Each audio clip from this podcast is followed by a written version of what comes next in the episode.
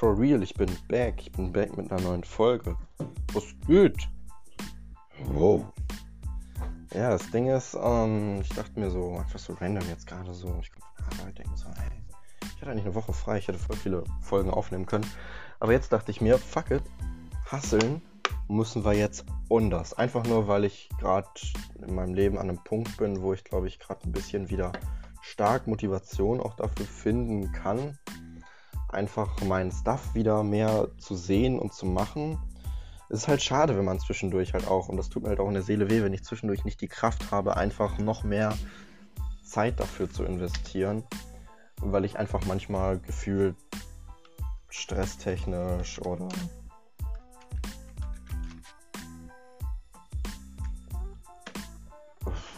ja, stresstechnisch wahrscheinlich, belastungstechnisch einfach manchmal zusammenbreche.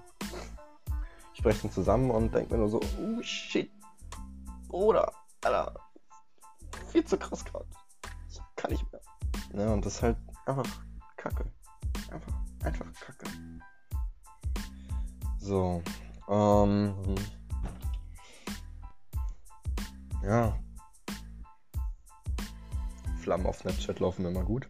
Aber die Frage ist doch eigentlich jetzt, worüber möchte ich reden mit dir? Ich meine, es ist jetzt schon anderthalb Minuten vergangen und du fragst dich immer noch, fuck, worüber reden wir eigentlich heute? Du hast wahrscheinlich schon den Titel gelesen. Jetzt denke ich mir gerade ein Thema aus.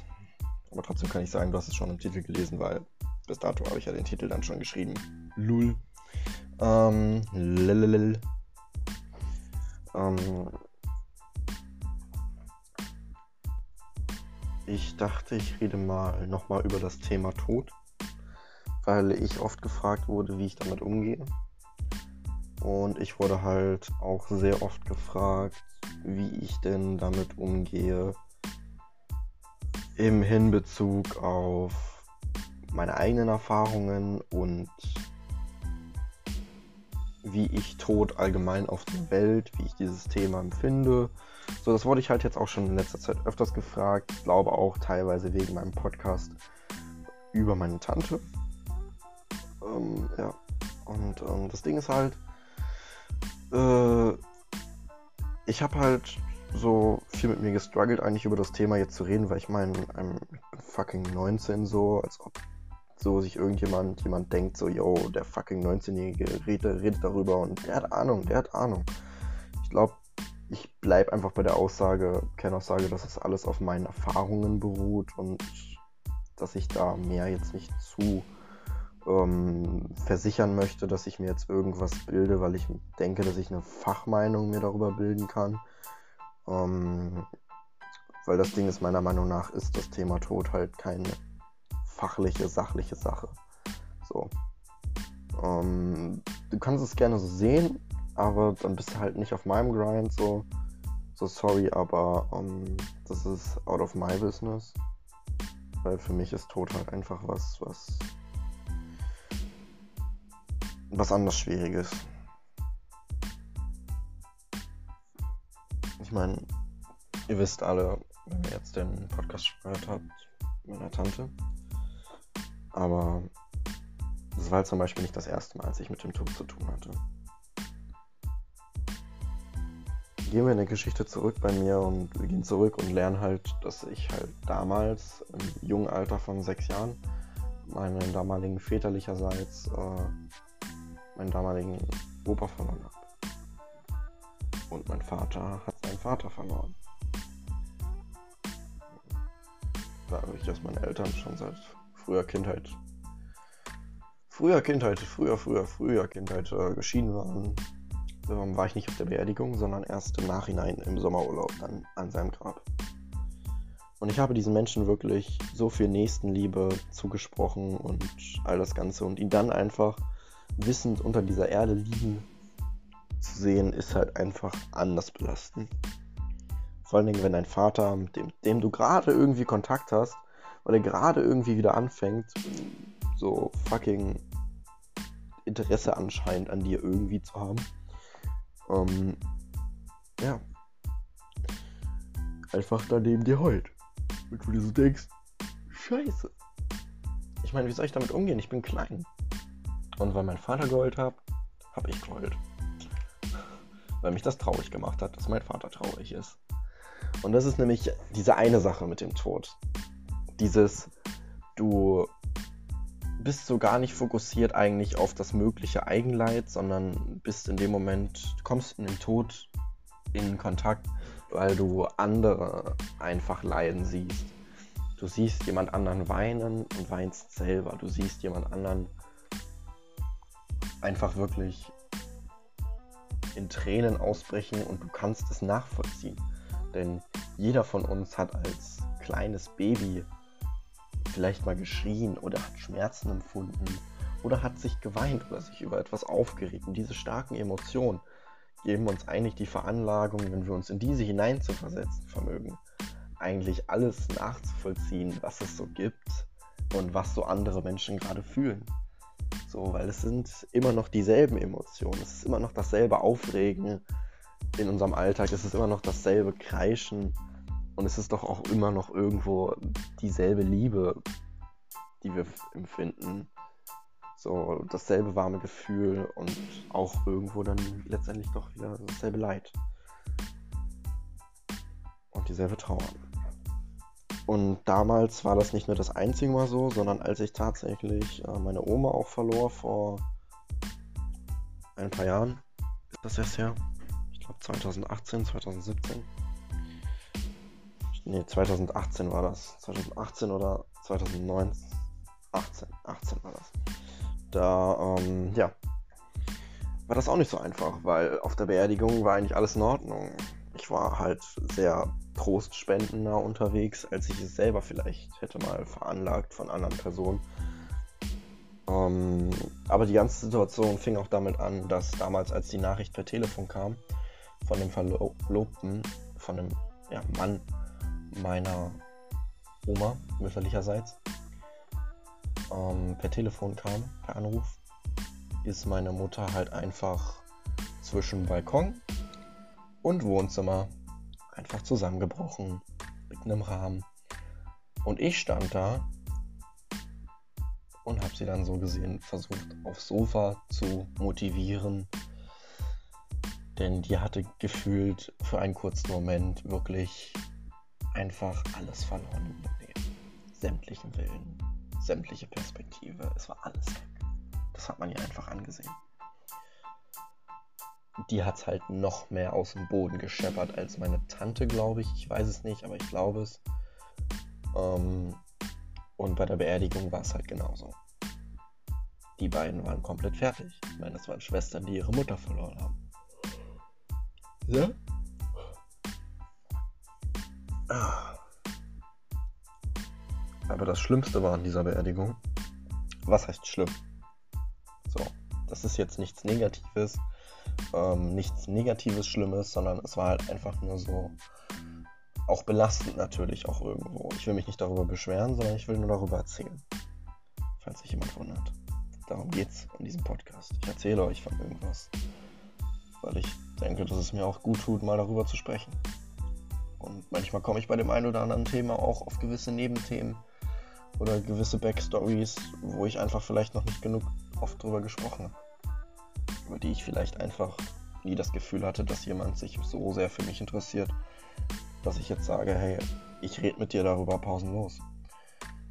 Weil ich vielleicht nicht derjenige sein möchte, der jemanden neu kennenlernt und dann anfängt, sich richtig viel immer wieder Sachen von der Seele zu reden. Einfach nur, weil er vielleicht jemand ist, der noch über sehr viel nachdenkt oder über sehr viel nachgedacht hat oder einfach manchmal denkt, dass er das Leid der anderen Menschen sieht, aber nicht ansprechen möchte und dann in, sich, bevor er in unangenehme Situationen kommt oder geht, sich dann eher irgendwie anders in Sicherheit wiegen möchte. Ist schwierig. Ja, auf jeden Fall auf dieser Beerdigung kam dann so gegen Ende ein Sohn von dem Mann meiner verstorbenen Oma. Er stand vor mir und er sah mich halt mit diesem Blick an. Dem Moment habe ich gefühlt ihn wiedergespiegelt. Ich habe das gefühlt, was, was, was, wie sein Blick, allein durch seine Mimik habe ich nachempfunden und es selber dann fast so stark empfunden. Ich musste das dann richtig, das war wie ein Schlag. Das war wie ein Stich. Das war wie ein Speerwurf durch meinen Rücken. Direkt durch meine Tränendrüse. Hat mich angesehen mit diesen glasigen Augen. Keine Ahnung, 40 Jahre alt der Typ oder so. Guckt mich an mit diesen glasigen Augen und 36 oder so. Ich glaube 40.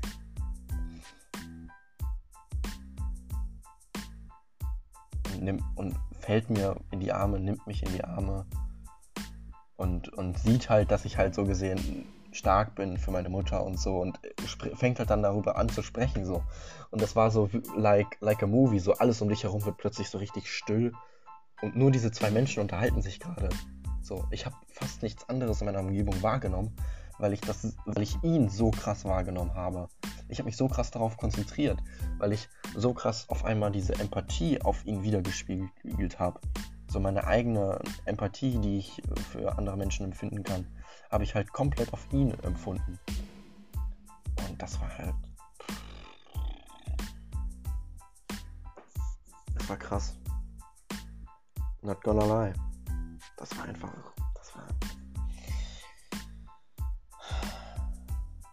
habe Gänsehaut. Jetzt gerade, wo ich darüber rede. Nochmal Gänsehaut. Du, du hast den Typen einfach im Wind, so ein kühler Wind fegt an euch vorbei und er sagt so, ich weiß, du bist gerade stark für Mama. Aber es ist okay zu weinen. Du musst auch trauern. Und er fängt so an, auf meiner Schulter zu heulen. Und ich halte ihn halt so fester. Und ich mir so denke so, Alter, fuck. Fuck, ey, komm mir doch nicht so, ey. Nicht so richtig so. Oh, ich weiß. Ich weiß. So, habe ich ihm gesagt.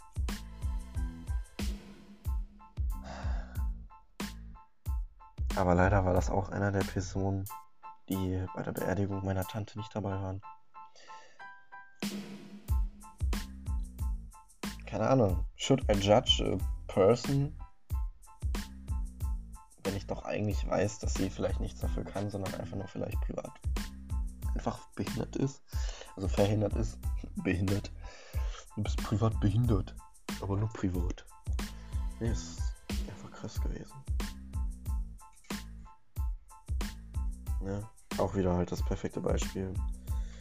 Du bist mit dem Tod in Erfahrung viel mehr durch die Leute, die um dich herum gerade das verarbeiten, was du eigentlich gar nicht, vielleicht noch so gar nicht richtig verstehst als junger Mensch. Das kann ja auch sein. Ne? Dass man vielleicht bis dato den Tod noch nicht richtig verstanden hat.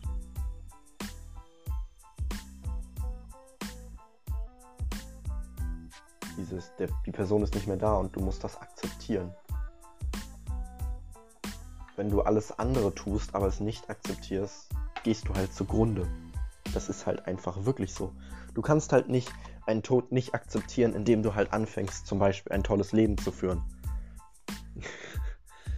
Das ist halt komplett, selbst das würde dich halt irgendwie später töten. Im Sinne von halt einfach um die Ecke bringen. Ich kann mir nicht vorstellen, dass es Menschen gibt, die den Tod direkt so einfach hinnehmen können ich glaube, es gibt, wenn überhaupt, nur Menschen, die den Tod akzeptieren können, weil sie sich damit sehr stark auseinandergesetzt haben und sehr viel Erfahrung darüber gemacht haben.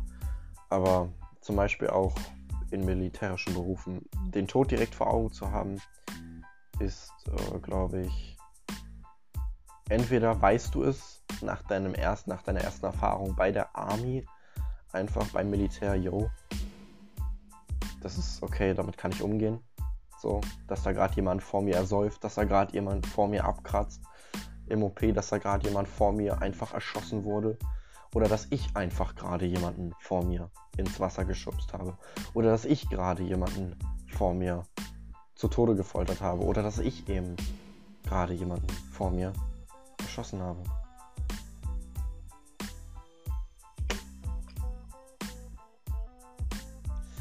Das ist einfach anders krass.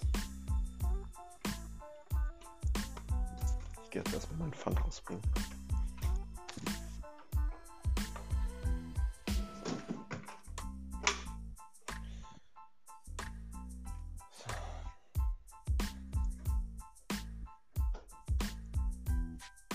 Den Tod halt, wie jetzt gerade eben auch schon in den Beispielen, dieser Tod, wo du direkt selber die Erfahrung mit hast. Denn du kannst ja auch betroffen sein davon durch eine Nahtoderfahrung. Und darum erzähle ich das jetzt hier, weil ich nämlich jetzt eine Geschichte erzähle von einem Unfall, den ich mit acht Jahren hatte, wo ich eine Nahtoderfahrung hatte. Man muss sagen, nicht meine einzige. Ich habe auch schon oft dumme Scheiße gemacht im, in der Pubertät. Aber ähm, mit acht Jahren hatte ich einen Unfall, da kann ich auch ganz normal drüber sprechen. Ähm, und da hatte ich eine Nahtoderfahrung. Ich hatte echt eigentlich gedacht, so tot. Aber nicht, nicht im Sinne von Angst, sondern im Sinne von Schock. Es war mehr Orientierungslosigkeit und ich war geschockt bei diesem Unfall, als dass ich wirklich Angst hatte weil ich es einfach nicht verstanden habe. Ich habe das nicht verstanden, was da passiert ist. So, im Nachhinein natürlich schon. Mein leiblicher Vater kam einen Sommer zu mir, da wurde ich gerade acht. Nachträglich, dass er auch endlich mal wieder länger zu mir Kontakt hielt und ich wieder im Sommer bei meiner Oma auf dem Bauernhof war, brachte er von einem Kollegen ein kleines Motocross-Bike mit. Für Kinder. Diese kleinen Dinger, die Höchstbeschleunigung 30 oder so fahren, denke ich. Ich glaube, die wenigsten kennen das, aber Ne? So. Das Ding war, ich fahre damit los, nachdem ich so Probe gefahren bin. Fahre damit los und krieg die Kurve nicht richtig. Ich war hinten auf einer Weide. Ich hatte richtig viel Platz, aber ich krieg die Kurve einfach nicht. Und fahre über die huckelige Wiese und versuche die Kurve an dem Zaun gerade so zu kriegen. Aber diese massive Holzzaun denkt sich nur, und das Ding ist, ich habe mir halt einfach den rechten Fuß damals irgendwie eingequetscht auch. Ich habe auch zwischendurch Gelenkprobleme und Knieprobleme mit rechts. Mit links eigentlich noch nie gehabt. Höchstens vielleicht im Wachstum. Aber äh, mit rechts ganz besonders. Auch wegen des Wachstums. Ja, und wegen dem Unfall, denke ich mal. Ähm, mittlerweile geht's so. Ist alles chillig. Aber. Oh, Scheiße. Ach, ich bin schon wieder richtig müde mache gleich noch ein Mittagsschläfchen, bevor ich mit dem Hund gehe. Von so drei bis vier. Ganz entspannt. Ähm, aber das Ding ist halt, ich war halt einfach so außer Rand und Band. Ich wusste nicht, wie ich mich kontrollieren sollte, besonders nicht, nachdem ich in diesen Zaun halb reingefahren bin und trotzdem noch weiter beschleunigt habe. Danach bin ich nämlich dann auf dieser Weide auf eine Pferdekoppel zugerast. Auf ein Pferdegehege mit Draht, Strom, Draht. So. Und das Motocross-Bike war, ihr könnt euch vorstellen, achtjähriger Junge, also Grundschulhöhe, ungefähr normale Grundschulhöhe von 1, 1,40 vielleicht. 1,40, 1,47 oder so müsste ich da gewesen sein oder so von der Größe her. Äh, und ich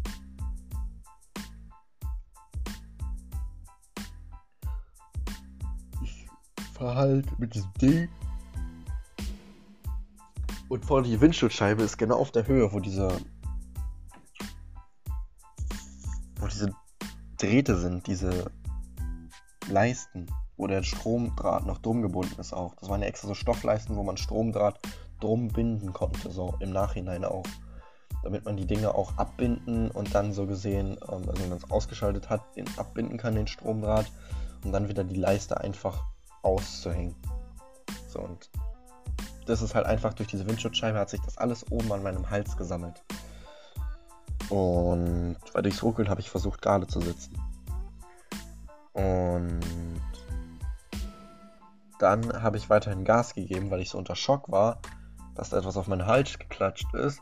Und dann hat es aber die ganze Zeit hoch und runter gerieben und war unter Strom. Also war es nicht nur elektrisch, sondern auch wärmebasiert sehr heiß. Und es war eh in einem Sommer, das heißt, das Metall war eh warm äh, und hat Funken gesprüht. Und äh, ich habe mir dann so gesehen den Hals komplett aufgeschnitten mit diesen zwei Leisten, die da sich an meinem Hals gesammelt haben. Komplett aufgeschnitten und ich habe mich da richtig stranguliert. Richtig stranguliert. Das war anders kritisch. Und eigentlich hätte ich mein, gefühlt meinen Kopf verloren, weil das richtig fett in meinen Hals reingeschnitten hat. Aber ähm, es hat so einen richtig fetten Part einfach rausgeschnitten. Ich habe gefühlt irgendwie meine Hälfte des Halses verloren. I don't know. Auf jeden Fall äh, ziemlich fetten Hautbatzen rausgerissen auch und schon fett ins Fleisch gegangen. Ja, und was dann passiert, dann sind zum Glück die Leisten gebrochen.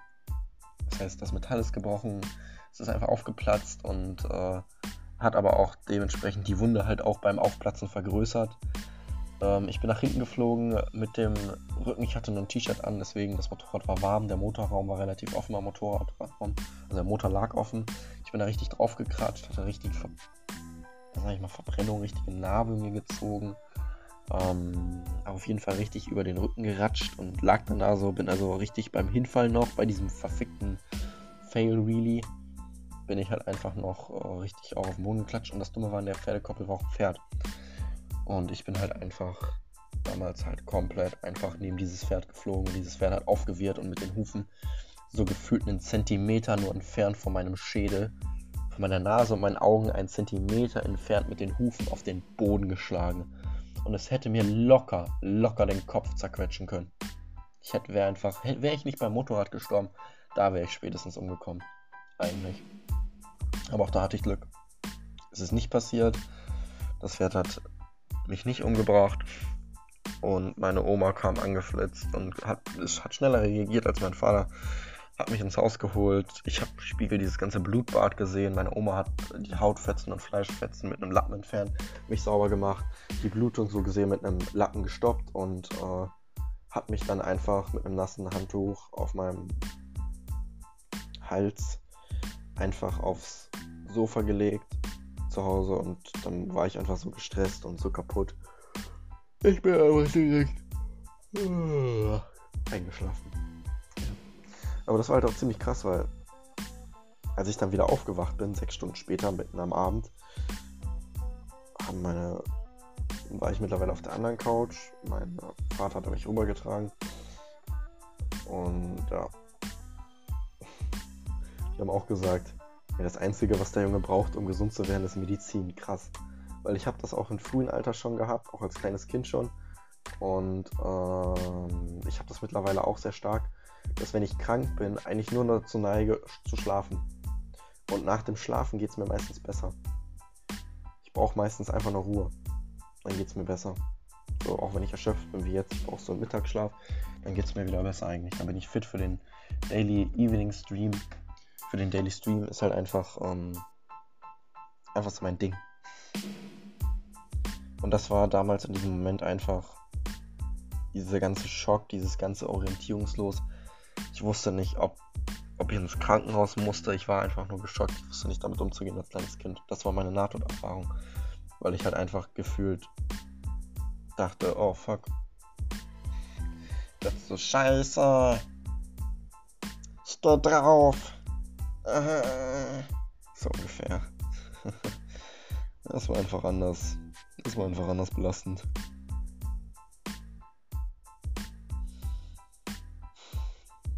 Ja. Krass, ne? Naja. Auf jeden Fall die eine Nahtoderfahrung, die ich hatte. Die anderen erzähle ich vielleicht bei einem anderen Thema. Auf jeden Fall danke ich dir fürs Zuhören. Ich meine, wow, schon wieder 24 Minuten gequatscht. Crazy.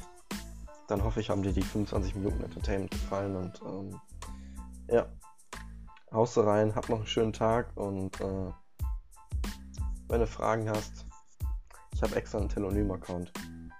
Haust einfach raus. Haust rein.